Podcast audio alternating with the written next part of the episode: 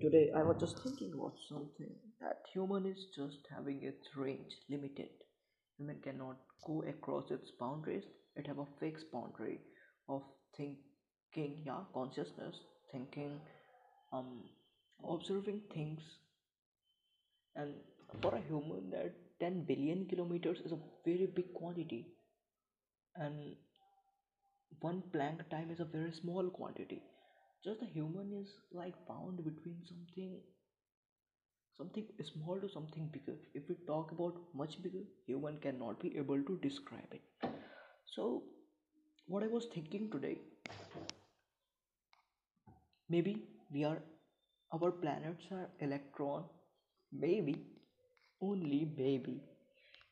Uh, i was thinking our solar system is an atom or some some someone is living who is bigger than human maybe higher dimension you can say उनके लिए हमारा solar system एक atom है and the whole galaxy is uh, something something something you can say is a is a bunch of electron uh, is a bunch of uh, atoms like uh, molecule or uh, not that type but i was just thinking there is someone who can can be maybe who can exist like for those we are just tiny and we are out of their boundary.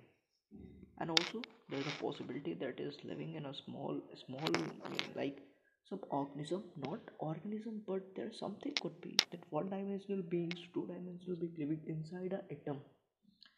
Uh, those are far from our imagination our range. We cannot detect them.